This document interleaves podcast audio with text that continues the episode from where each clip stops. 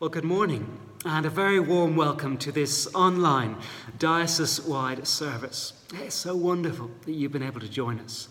Wherever you're watching, whether you're sitting on the sofa or at the kitchen table with a cup of tea, you are very, very welcome.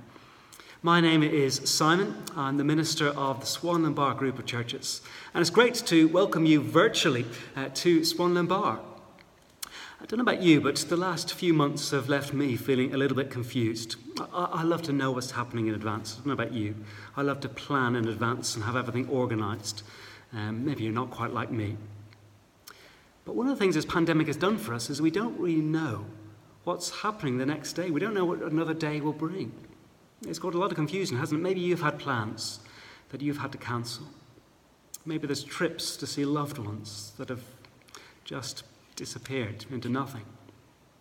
Well, as we gather together this morning, we gather to remind ourselves of the things that are certain, the things that offer us certain hope in the midst of uncertain times.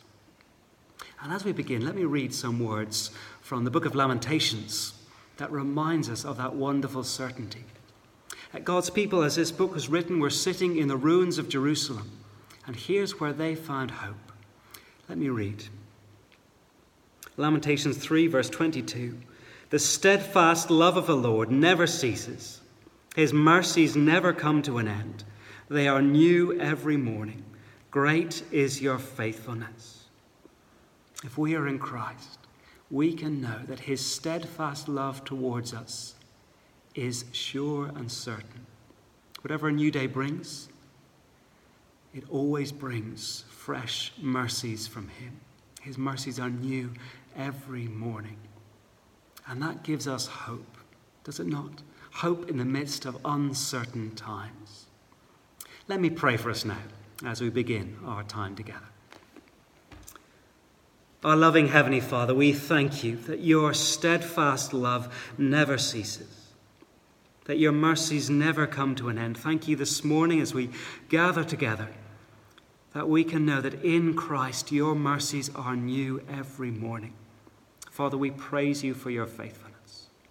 And we pray that as we gather this morning, in our homes, wherever we're watching, that we would take comfort, that we would stand with hope in your steadfast love and in your mercy, which is new every morning.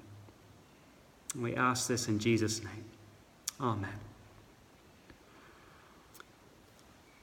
Well, one of the places, in fact, the place where we see the steadfast love of the Lord displayed most clearly, displayed in all its dazzling glory, is at the cross of Christ. And our first song this morning takes us to the cross of Christ and reminds us how marvelous, how wonderful is the love of Christ. Let's stand wherever we are and sing, I stand amazed in the presence of Jesus the Nazarene. Let's sing.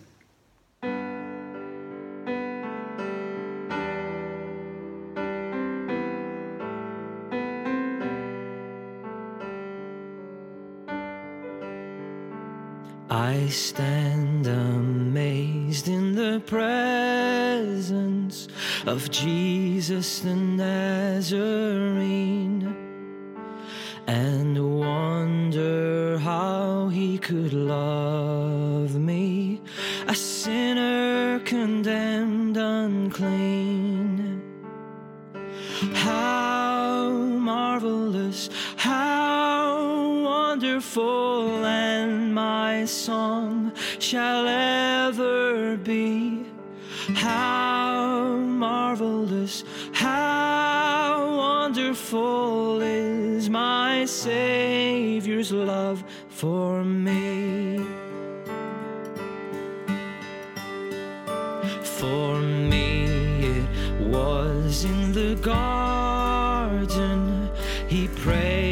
my will, but thine. He shed both tears for his own griefs and sweat drops of blood for mine.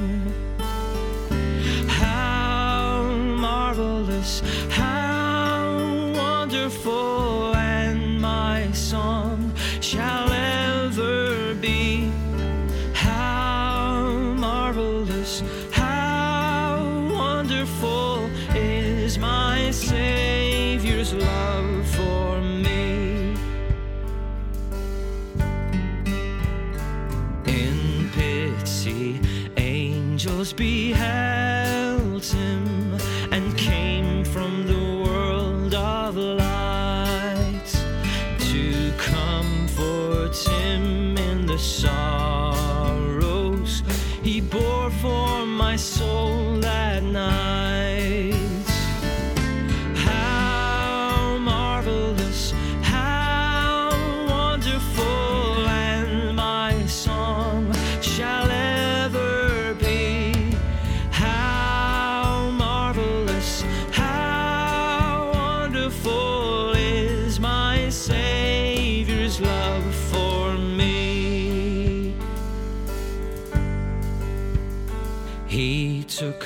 my sins and my sorrows, He made them His very own.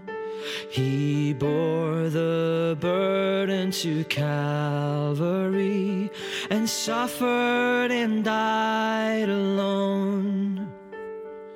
How marvelous, how wonderful, and my song shall ever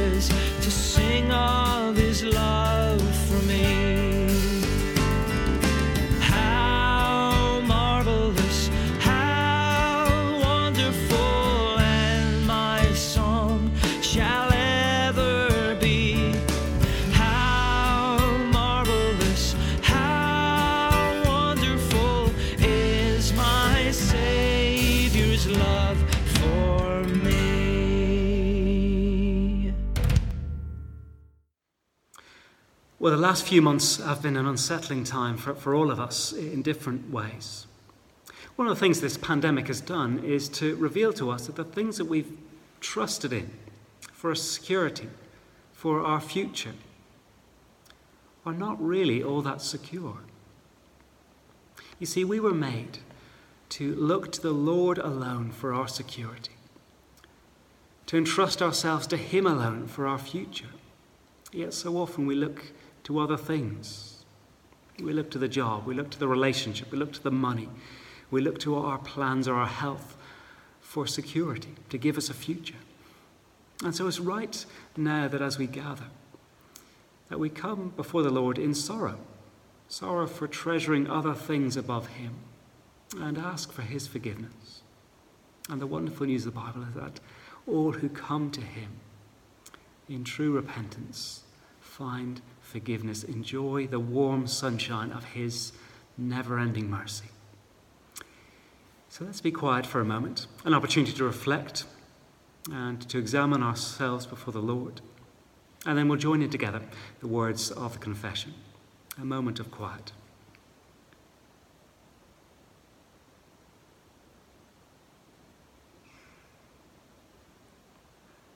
Well, let's pray together, beginning Heavenly Father.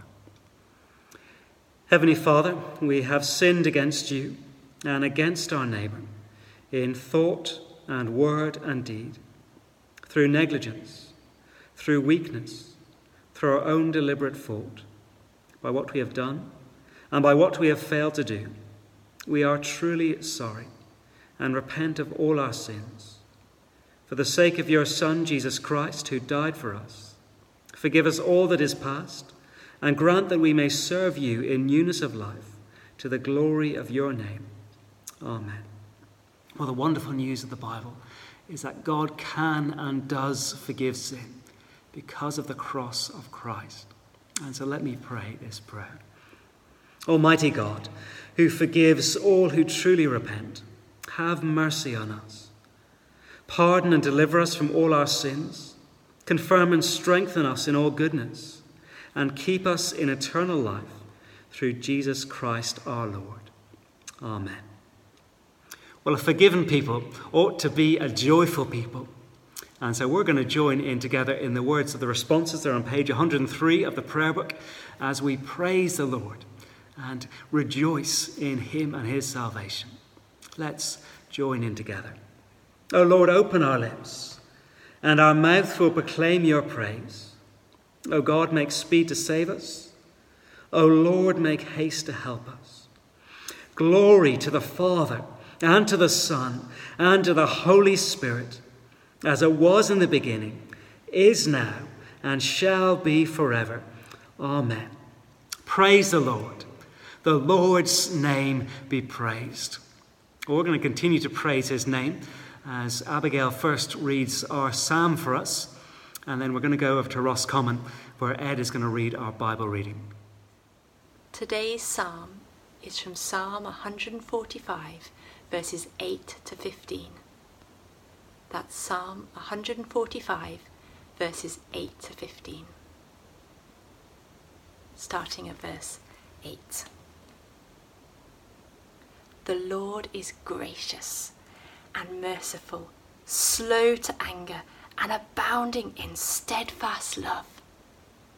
The Lord is good to all, and his mercy is over all that he has made all your works shall give thanks to you, O Lord, and all your saints shall bless you. They shall speak of the glory of your kingdom and tell of your power, to make known to the children of man your mighty deeds and the glorious splendour of your kingdom.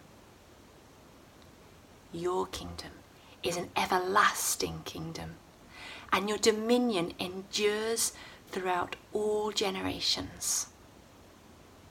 The Lord upholds all who are falling and raises up all who are bowed down. The eyes of all look to you, and you give them their food in due seasons.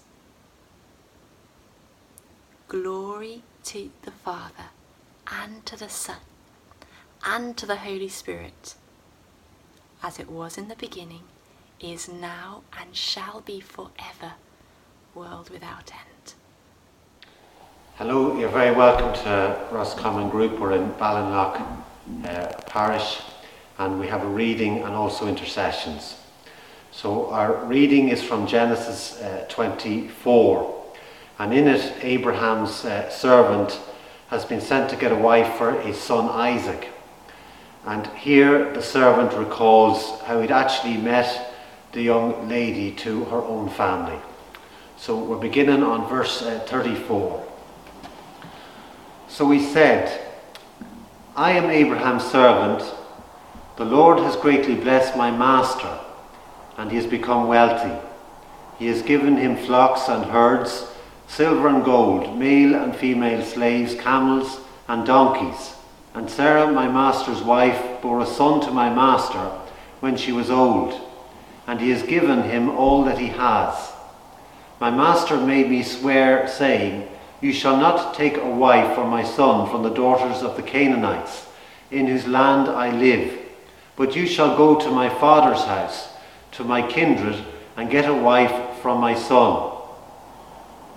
I came today to the spring and said, O Lord, the God of my master Abraham, if now you will only make uh, successful the way I'm going, I'm standing here by the spring of water.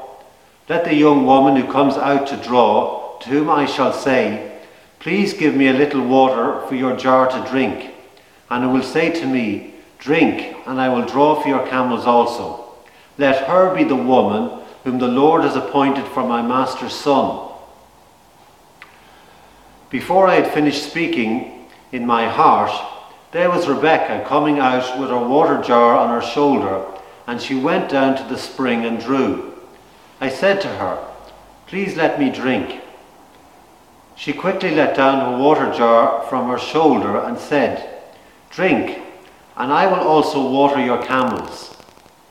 So I drank, and she also watered the camels. Then I asked her, Whose daughter are you? She said, the daughter of Bethuel, Nahor's son, whom Milcah bore to him. So I put the ring on her nose and the bracelets on her arms. Then I bowed my head and worshipped the Lord, and blessed the Lord, the God of my master Abraham, who had led me by the right way to obtain the daughter of my master's kinsman for his son.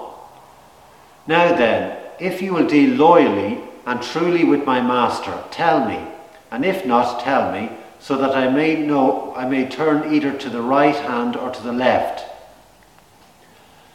Then Laban and Bethuel answered, The thing comes from the Lord. We cannot speak to you anything bad or good. Look, Rebekah is before you, take her and go, and let her be the wife of your master's son, as the Lord has spoken. And they called Rebekah and said to her, Will you go with this man? She said, I will. So they sent away their sister Rebekah and her nurse, along with Abraham's servant and his men. And they blessed Rebekah and said to her, May you, our sister, become thousands of myriads. May your offspring gain possession of the gates of their foes. Then Rebekah and her maids rose up, mounted the camels, and followed the man. Thus the servant took Rebekah and went his way. Now Isaac had come from Beth Lahairoi and was settled in Negeb. Isaac went out in the evening to walk in the field, and looking up, he saw the camels coming. Rebekah looked up. When she saw Isaac, she slipped quickly from the camel and said to the servant, Who is the man over there walking in the field to meet us? The servant said, It is my master. So she took her veil, covered herself, and covered herself. And the servant told Isaac all the things he had done. Then Isaac brought her into her mother's mother Sarah's tent. He took Rebekah, and she became his wife, and he loved her. So Isaac was comforted after his mother's death. This is the word of the Lord.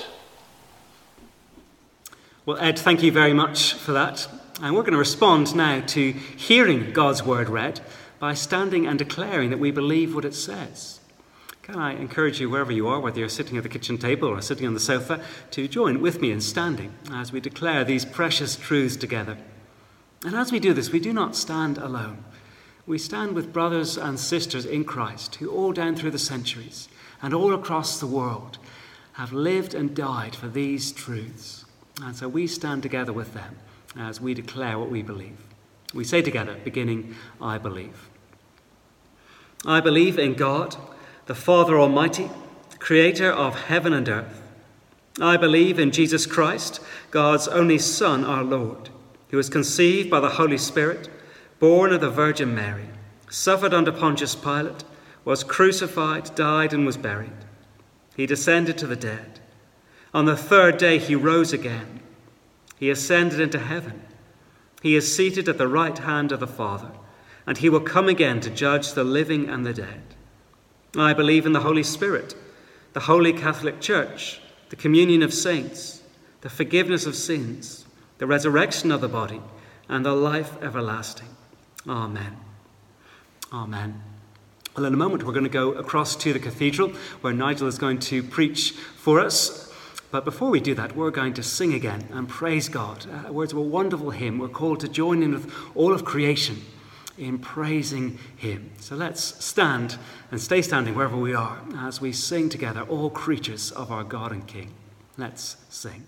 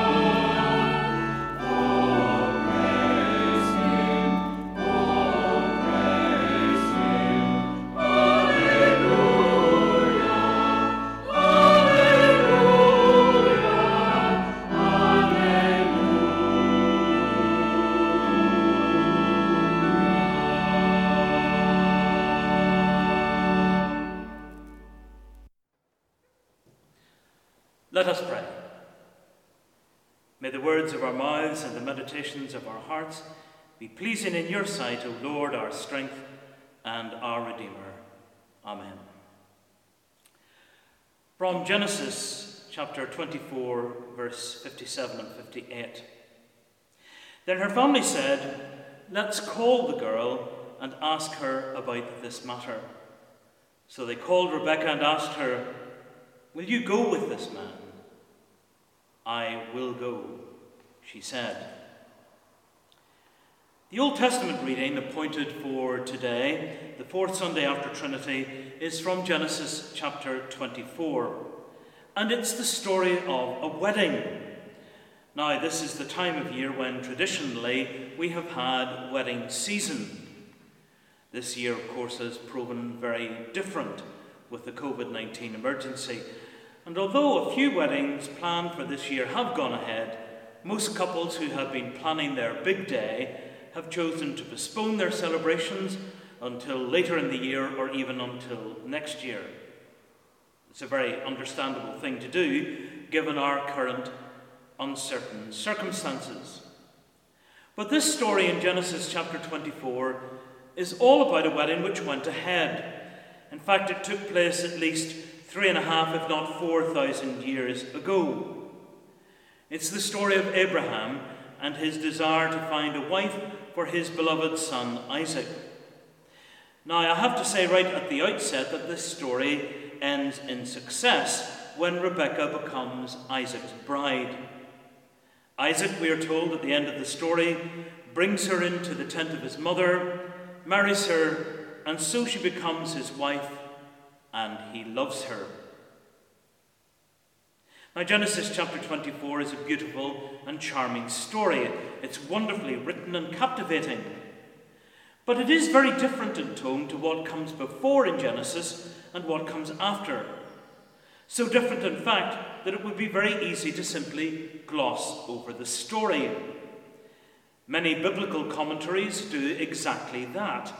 It is, they tell us, simply a story told to emphasize the separateness of Abraham's descendants and bloodline. Isaac must find a wife, not among the local Canaanite women, but a wife fetched from Abraham's homeland and family. Other commentaries say that it is a passage that has been put into the Genesis story as a bridge, as a linking passage. It's therefore only a literary device linking the sagas of Abraham and the sagas of Jacob. Though Isaac is one of the three patriarchs, he is a bit unremarkable. He is dwarfed by his formidable father Abraham, who goes before, and overshadowed by his brilliant but devious son Jacob, who comes after. And this story of Isaac and his bride Rebekah therefore, they tell us, simply serves as the final story in the life of Abraham and sets the scene for the start of the life of Jacob. And it would be easy to go along with this point of view, to write off the story of Genesis chapter 24 as relatively unimportant, as simply a romantic interlude, an idyll, if you like, in what is the real story of uh, the middle part of Genesis that is the story of the patriarchs. And of course, we must always be careful in approaching any passage in the Bible in such a cavalier fashion. Taking a penknife to the scriptures, that is, cutting out and ignoring those parts of the Bible that we find unimportant, irrelevant, or inconvenient, is one of the oldest forms of heresy. And indeed, we are specifically reminded in chapter 15 of Paul's epistle to the Romans that everything that was written in the past was written to teach us, so that through the endurance taught in the Scriptures and the encouragement they provide, we might have hope. And in reality, it doesn't take much reading into Genesis chapter 24 to find much of the greatest significance. Shortly after the death of his wife Sarah, Abraham is moved to give some thought to his son Isaac's future. He is, of course, concerned that his son should find a wife among his own people. So he calls his chief or his oldest servant to him and charges him with the task of returning to his own people and finding there a bride for Isaac. It is no easy task with which the servant has been charged, but the faithful servant does as his master asks and journeys to the town of Nahor in northwestern Mesopotamia. When he gets there, he prays for success, and no sooner have the words of his prayer left his lips than he meets exactly the right girl, in the right place, at the right time, in the right circumstances, the girl Rebekah. Overjoyed with thanksgiving to the God who has so provided, he meets the girl's family, finds them to be indeed related to Abraham, and tells them of his mission.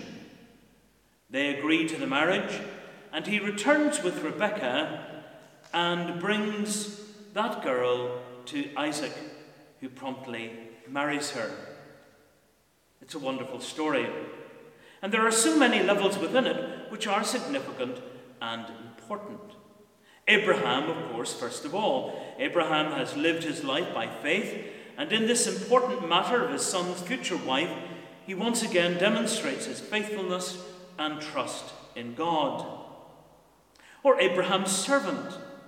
The obedience and reliability and faithfulness of Abraham's servant in the face of an almost impossible task is exemplary for those of us who are tasked with mission in God's kingdom, and that is, of course, all of those of us who have been baptized. Incidentally, Jewish scholars in the Talmud identify this oldest or chief servant as that Eleazar of Damascus, who's named in Genesis chapter 15 as the one who stood to be Abraham's heir before Isaac came on the scene. Then there is Isaac himself in his late 30s, unmarried, but he seems to be a man of quiet and unassuming but profound trust in God. Indeed, again, Jewish scholars suggest that when he meets his wife for the first time, it is as he is going out to say Mincha, his afternoon prayers before God. He is a man of devotion and trust. And of course, running all the way through the story from start to finish, we see the hand of God Himself at work at every point of the story. God has a plan for Abraham and his descendants. God has made a promise to Abraham that Abraham will be the father of many nations, that his descendants will be as numerous as the stars in the sky and as the sand on the seashore, that in him will all the peoples of the earth be blessed. And in this story in Genesis chapter 24, God's providence in fulfillment of that plan and that purpose, has already prepared every step of the way that leads to Rebekah. But to me, the real hero of the story and the real reason why this romantic tale is so significant is Rebekah herself. In these days of gender equality and appreciation of the feminist perspective, we are often accused of very patriarchal approaches in our theology and our biblical studies. And that, of course, could be argued with some considerable justification.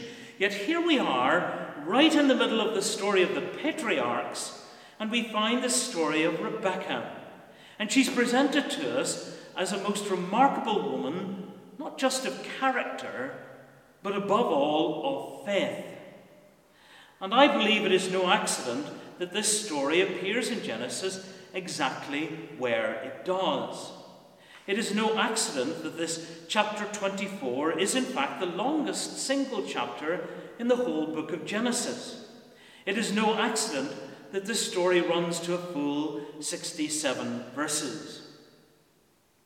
It is because there is something deeply significant going on here. This is not a story to be written off or explained away or glossed over. And I believe that the most important of those 67 verses of Genesis chapter 24 lie in verses 57 and 58. Then her family said, Let's call the girl and ask her about this matter. So they called Rebekah and asked her, Will you go with this man, the servant of Abraham? I will go, she said. I will go, she said. This is no mere formality. It is not simply the girl giving her assent to what others have decided for her. For from the very outset of his mission, the servant of Abraham has been concerned that whoever this girl turns out to be, that the girl should be willing to go. When he discusses the matter further with her family, he is again concerned to emphasize the importance of her willingness to come back with him.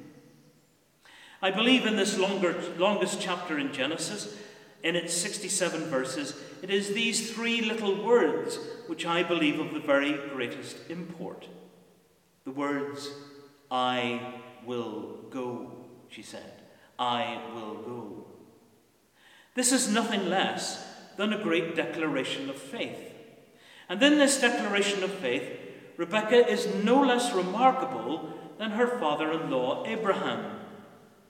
We remember that in Genesis chapter 12, the Lord says to Abraham, Leave your country, leave your people, leave your father's household, and go to the land I will show you. And Abraham left as the Lord had told him. And when Rebekah faces exactly the same call of God upon her life, she responds with the same degree of faith, with the same readiness and willingness. I will go. And she and her maids got ready, they mounted their camels, and went back on that long journey with Abraham's servant to her new life. And this ready response of faith by her was to have the profoundest of consequences for her, for the people of God, and indeed for all humanity. For as a consequence of her decision, her declaration of faith, she was to become that mother of thousands upon thousands, that line of descent which led to Jesus Christ. So she's every bit as significant, every bit as important as the patriarchs Abraham, Isaac, and Jacob themselves. She becomes an integral part of the story of God's people and plays her part in the fulfillment of the covenant. And it is this response of faith, this ready response before the grace of God, this willing response to the call of God upon our lives, which is at the heart of every Christian story, at the heart of the story of every Christian. We see it time and time again in Scripture, and each time it has the profoundest of consequences. The prophet Samuel, we are told, the Lord came and stood there calling, as at other times, Samuel, Samuel. And then Samuel said, Speak, Lord, for your servant is listening. Or the prophet Isaiah, that wonderful passage where he sees the presence of God in the temple. Then I heard the voice of the Lord saying, Whom shall I send? And who will go for us? And I said, Here am I, send me. Or Mary, the mother of Jesus, when told that she would bear a son, I am the Lord's servant. Behold, the handmaid of the Lord, Mary answered, Let it be to me according to your word. Or the disciples of Jesus, Come, follow me, Jesus said, and I will make you fishers of men. And at once they left their nets and followed him.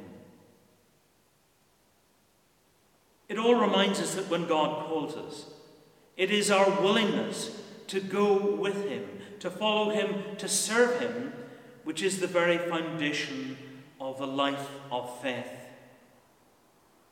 It has been said, we make our decisions in life, but truly it is our decisions in life that make us. Let us pray. Lord Jesus Christ, you said to your disciples, Come, follow me. Help us to respond as willingly and joyously to your call. Help us to commit ourselves to you as Saviour and as King, to give our lives to you, to your leading, and to serve you faithfully all our days, in the fellowship of your church and your people, for the glory of your holy name. Amen. Nigel, thank you very much. And we're going to continue now as we praise God together in the words of our next song, I Will Offer Up My Life. Let's sing together.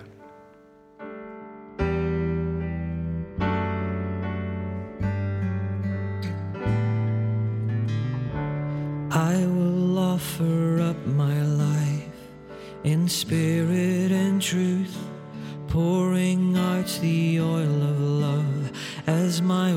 worship to you. In surrender, I must give my every part. Lord, receive the sacrifice of a broken heart. Jesus, what can I give?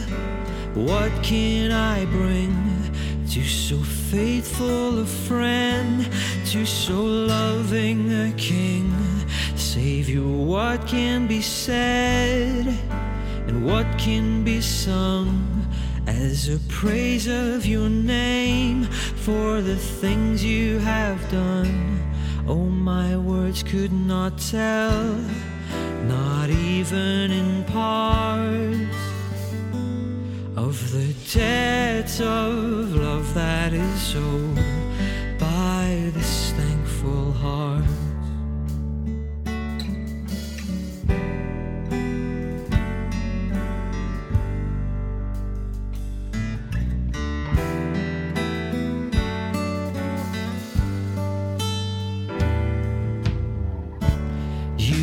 Deserve my every breath, for you've paid the great cost, giving up your life to death, even death on a cross.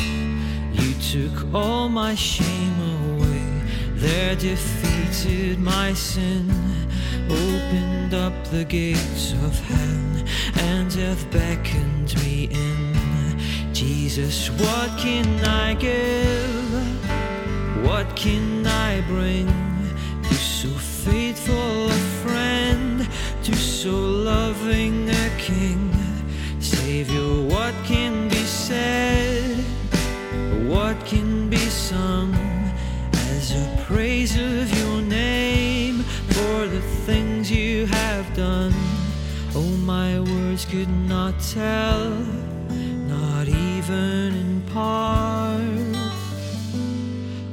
the debt of love that is owed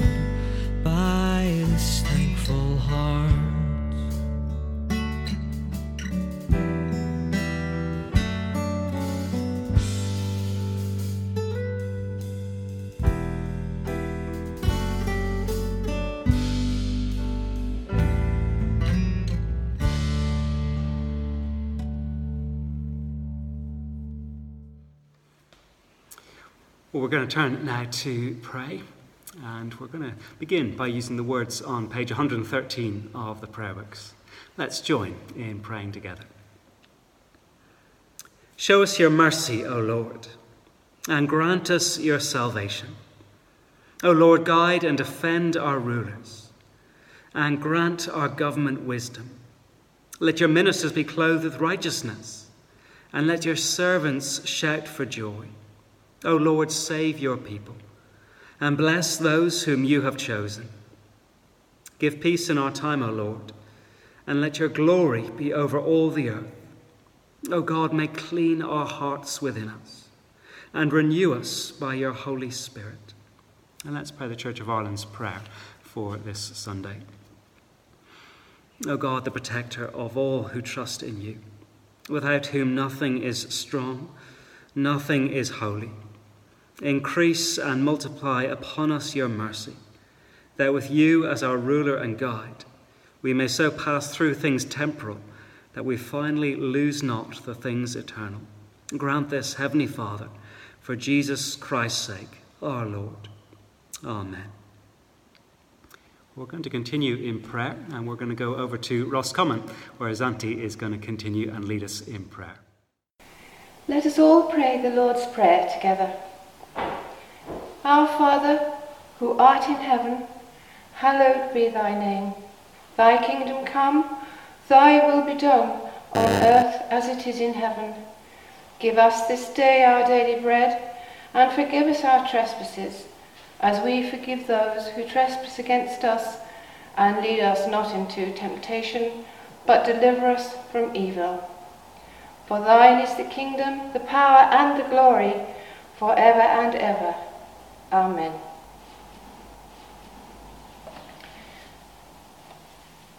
Dear Lord, as we come to you today in prayer and thanksgiving, and living through extraordinary times, we are afraid and uncertain of what the future holds.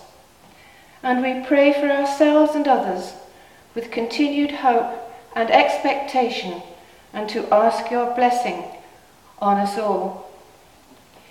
We pray for the world, a world confronted by so many problems, people f- faced with such tragedy and grief, illness and death, ever present violence, war, strife, and unrest. We pray for all who are living through the pandemic as it rages and all other health crises, especially in Western Yemen, parts of Africa, and South America. We thank you for the selflessness of so many, for those in the health and social services who continue to give of themselves day after day in devotion to the sick and vulnerable, the lonely and isolated. The doctors, nurses, all frontline workers, volunteers and carers, and those we don't often remember, cleaners, bus drivers, delivery services. We thank you for the scientific community working tirelessly to find vaccines and antidotes. The need for leadership of vision, faith, and hope has never been greater. Help us all to contribute in trying to create a kinder, more compassionate world with more justice and peace. In unity, there is strength. In collaboration, there is hope of harmony. Lord, in your mercy, hear our prayer. As Ireland's new government begins its work, we pray for our country, for its peoples, and those we love, our families and friends and communities, those we long to meet and hug again, many scattered around the world. Bring us together and help us to grow and live generously with one another. Lord, in your mercy, hear our prayer. Help us to grow too with the regeneration of our environment. We have seen in the world around us nature's response. May we recognize our unique place in nature and take responsibility and be part of its recovery. Give us the grace to recognize your love and beauty that surrounds us every day. Dear Lord, for the, we pray for the health and welfare of all who contribute to live through this time. Help us to reach out and not be afraid, to be brave and hopeful, your guiding light before us, your presence ever with us leading us on and comforting us on our journey. As we begin to open our eyes to a changing world, blinking in the light, be with us all, young and old, rich and poor, whoever we are, whatever we are, wherever we go. May you be the beacon that guides us onward. May we, in moments of prayer and in the silence of our hearts, listen for that still small voice of reassurance and love. Lo, I am with you always.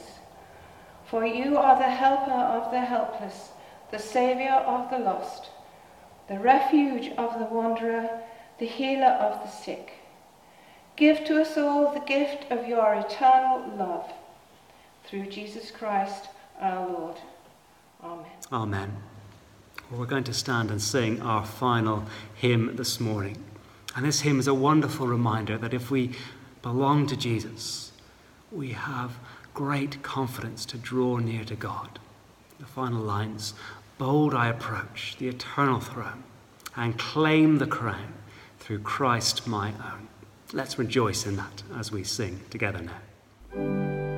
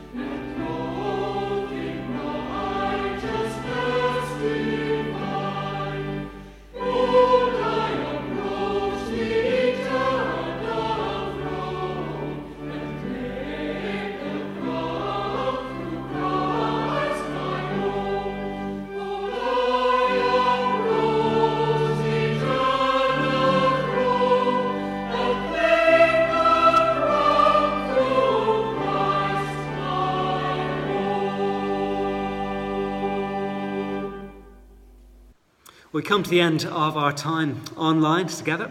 It's been so great having you with us. It's been a real joy. As we close, let us say the words of the grace together, and then I'll pray a final prayer. Why not, as we say the grace, if you're with others in your household, why not look at them as we say this together? Let's join together.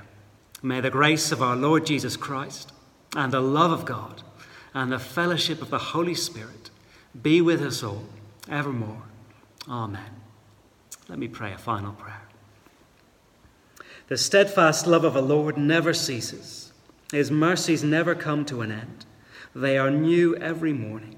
Great is your faithfulness. Our loving Heavenly Father, we thank you for your steadfast love shown at the cross of Christ. We thank you that it never comes to an end. We thank you that every morning we rise If we are in Christ, your mercies are fresh towards us. We pray that as we go away from here, we will go away delighting in your steadfast love, rejoicing afresh each morning in your new morning mercies. And great is your faithfulness, and we praise you for it. Amen. Amen. Well, thank you so much for joining us. Pray that you have an encouraging rest of the day, whatever you're doing. It's been lovely to have you with us.